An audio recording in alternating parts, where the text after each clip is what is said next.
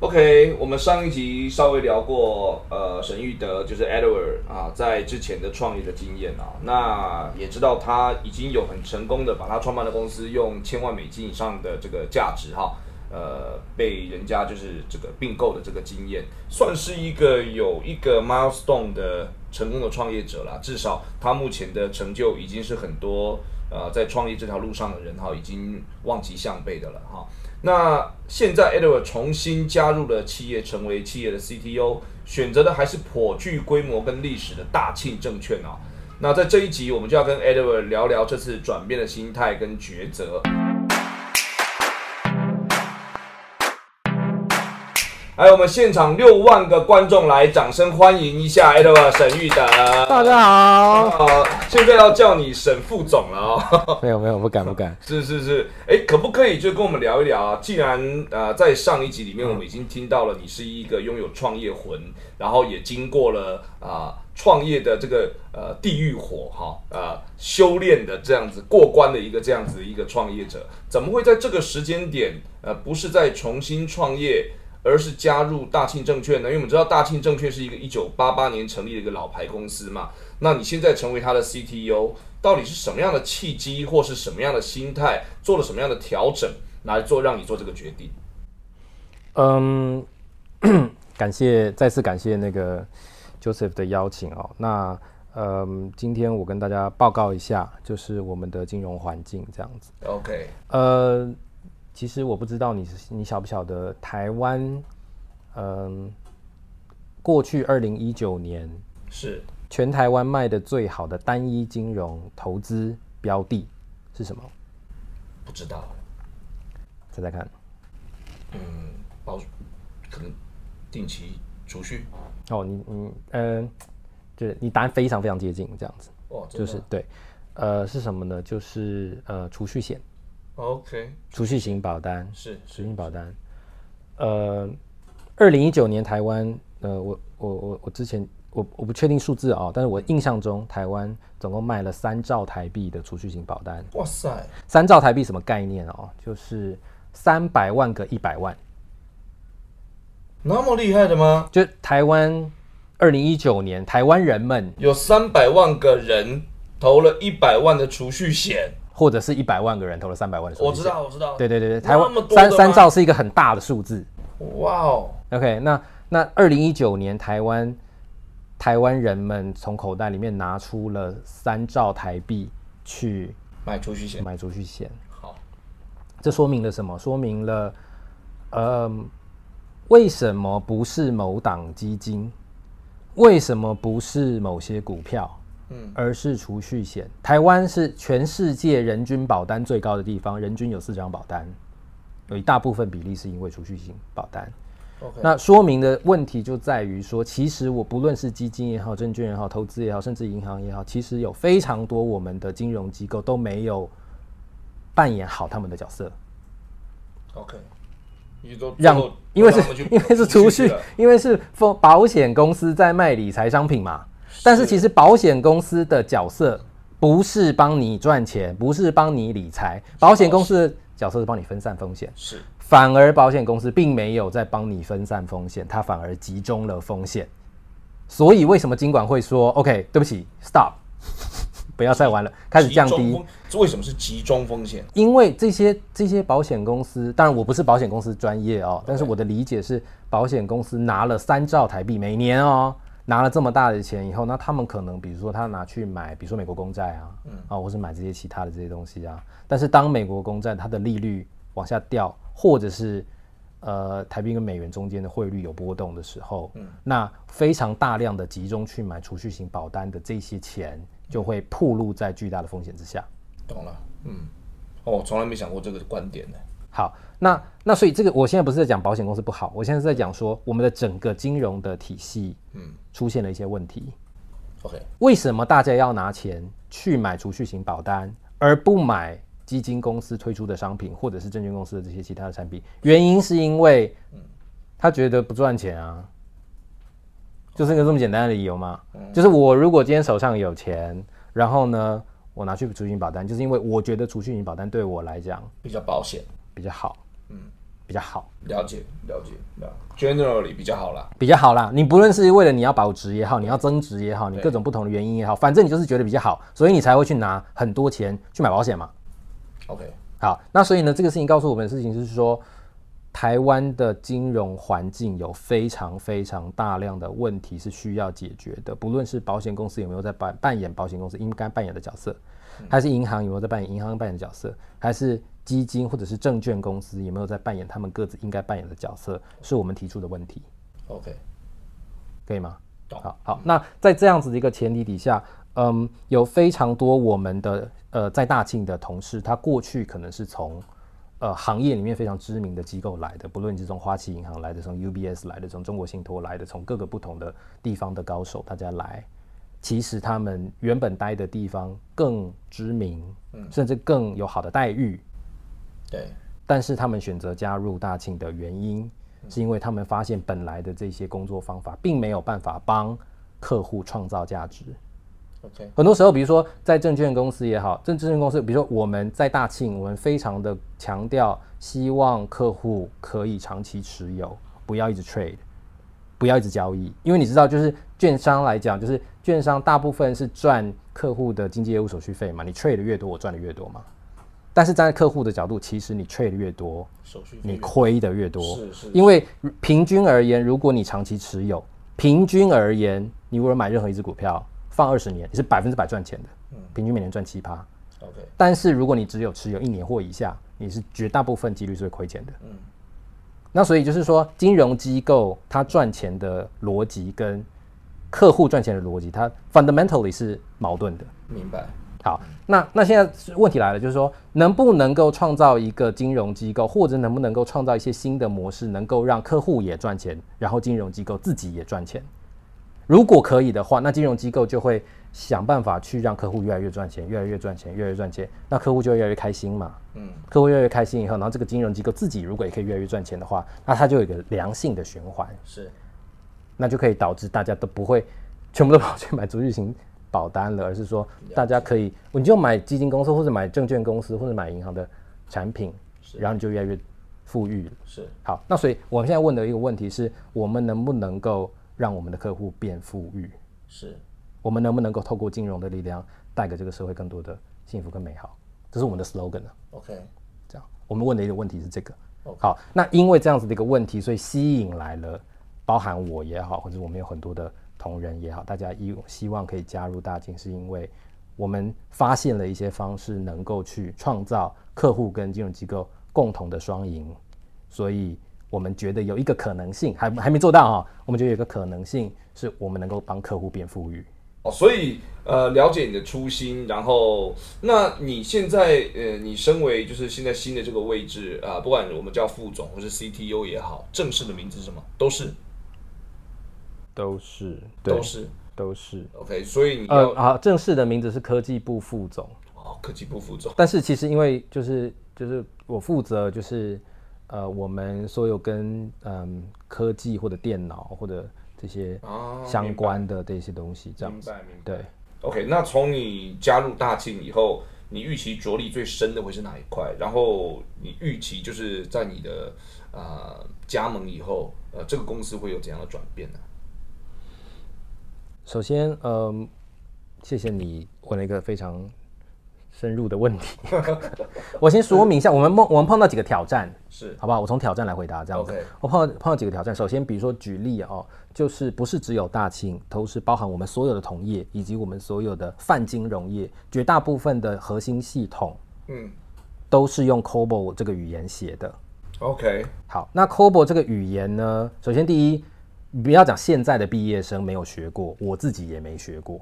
是。我们公司有学过 COBOL 的人，平均年龄在五十岁以上。哦哦，OK，好，那那所以因为就是呃就是这一次的疫情的关系，导致其实美国也是同样的情况。那所以在纽约呃上半年的时候，COBOL 工程师的月薪喊到超过两万美金。哦。月薪，，OK，然后所以这些所有退休的人有没有？再全部回来工作岗位又重新就业，重新就业，就是因为就是这个系统出问题了，需要大家呃快速的去呃抢修，是，然后但是人手不够这样子。那所以全球目前为止大概有两千亿行的 COBOL 城市都在金融机构、都在国防部、都在你知道这些重要的传统的系统呃上面这样子是。那所以呃我们自己跟呃包含我们的同业也是，他在面临的情况就是说越越来越少人会这些东西，对，嗯，我也不会，然后我们的这些新的伙伴们，他们也都没有学过的情况下，是。哦，我们如何去把这些过去的 legacy 系统去做转型？嗯，所以你看不，呃，我们现在有非常多的呃大型的金融机构，最近有很多的新闻关于转型，嗯。的的系统上线遭遇到的挑战嘛，对，那呃这也是我们的挑战，嗯，这样子。那我们如何要在呃在争取在一个时间窗口之内去他，不论是他换到新的语言也好，或者是用新的城市架构也好，去去做转型，这个是我们面临的第一个挑战。OK，那第二个挑战的话，就是，嗯，现在所有的在证券业来讲，大家的下单方式都从呃人工呃辅助的下单、营业员辅助的下单，要转向电子单。那整个市场目前为止是超过百分之六百百分之七十吧，呃的的电子单这样子。那呃，在接下来的五到十年内，就会绝大部分的下单方式都是透过电子单了。OK，那于是这对于所有不是只有我们，就是所有的证券同业来讲，它都是一个很大的一个 challenge，很大的挑战，就是如何去做转型，不论是在呃系统层面也好，组织架构层面也好，然后城市的开发的逻辑也好，都要去百分之百的线上化，百分之百的呃 user 自己去下单，不透过营业员。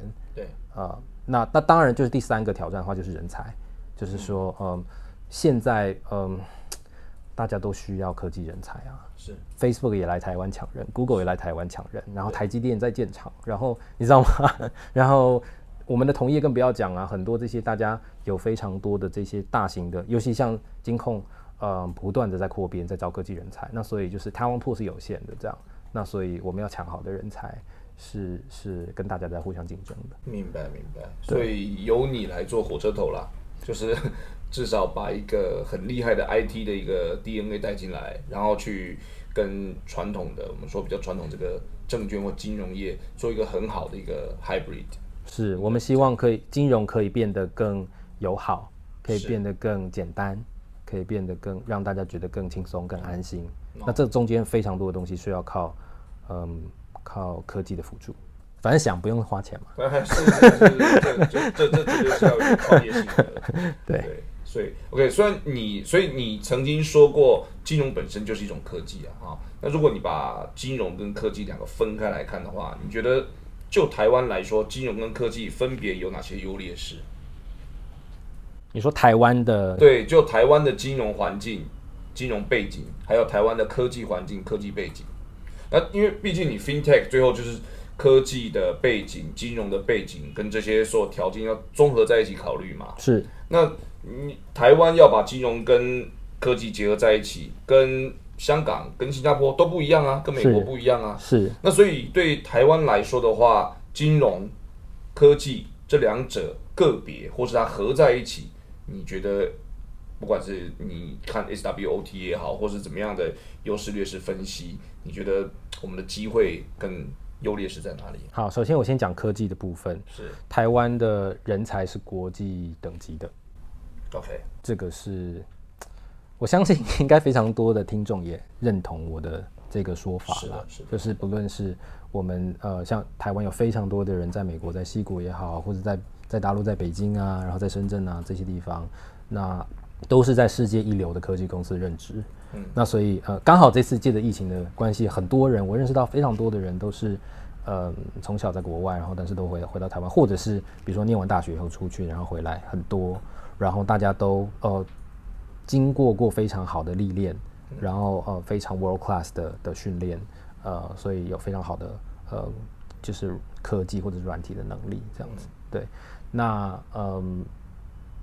所以我，我我觉得就是，如果今天我们是要 PK 科技的话，而且我们又有台积电这种护国神山在，所以就是就是我们的技术能力，我觉得是没话说的这样子。对，那弱势的话，就是说，因为台湾其实基本上就是在过去的话，其实互联网的行业它是需要基于一个大的本地市场，嗯，呃才有办法养得起来。养得起来。对，那所以因为台湾的本地市场人数比较不是那么多的情况下，然后导致很多人其实是在外面的，嗯，这样子。那所以像我刚刚讲，所以就是借由这次的契机，让很多人回流，我觉得是好的事情。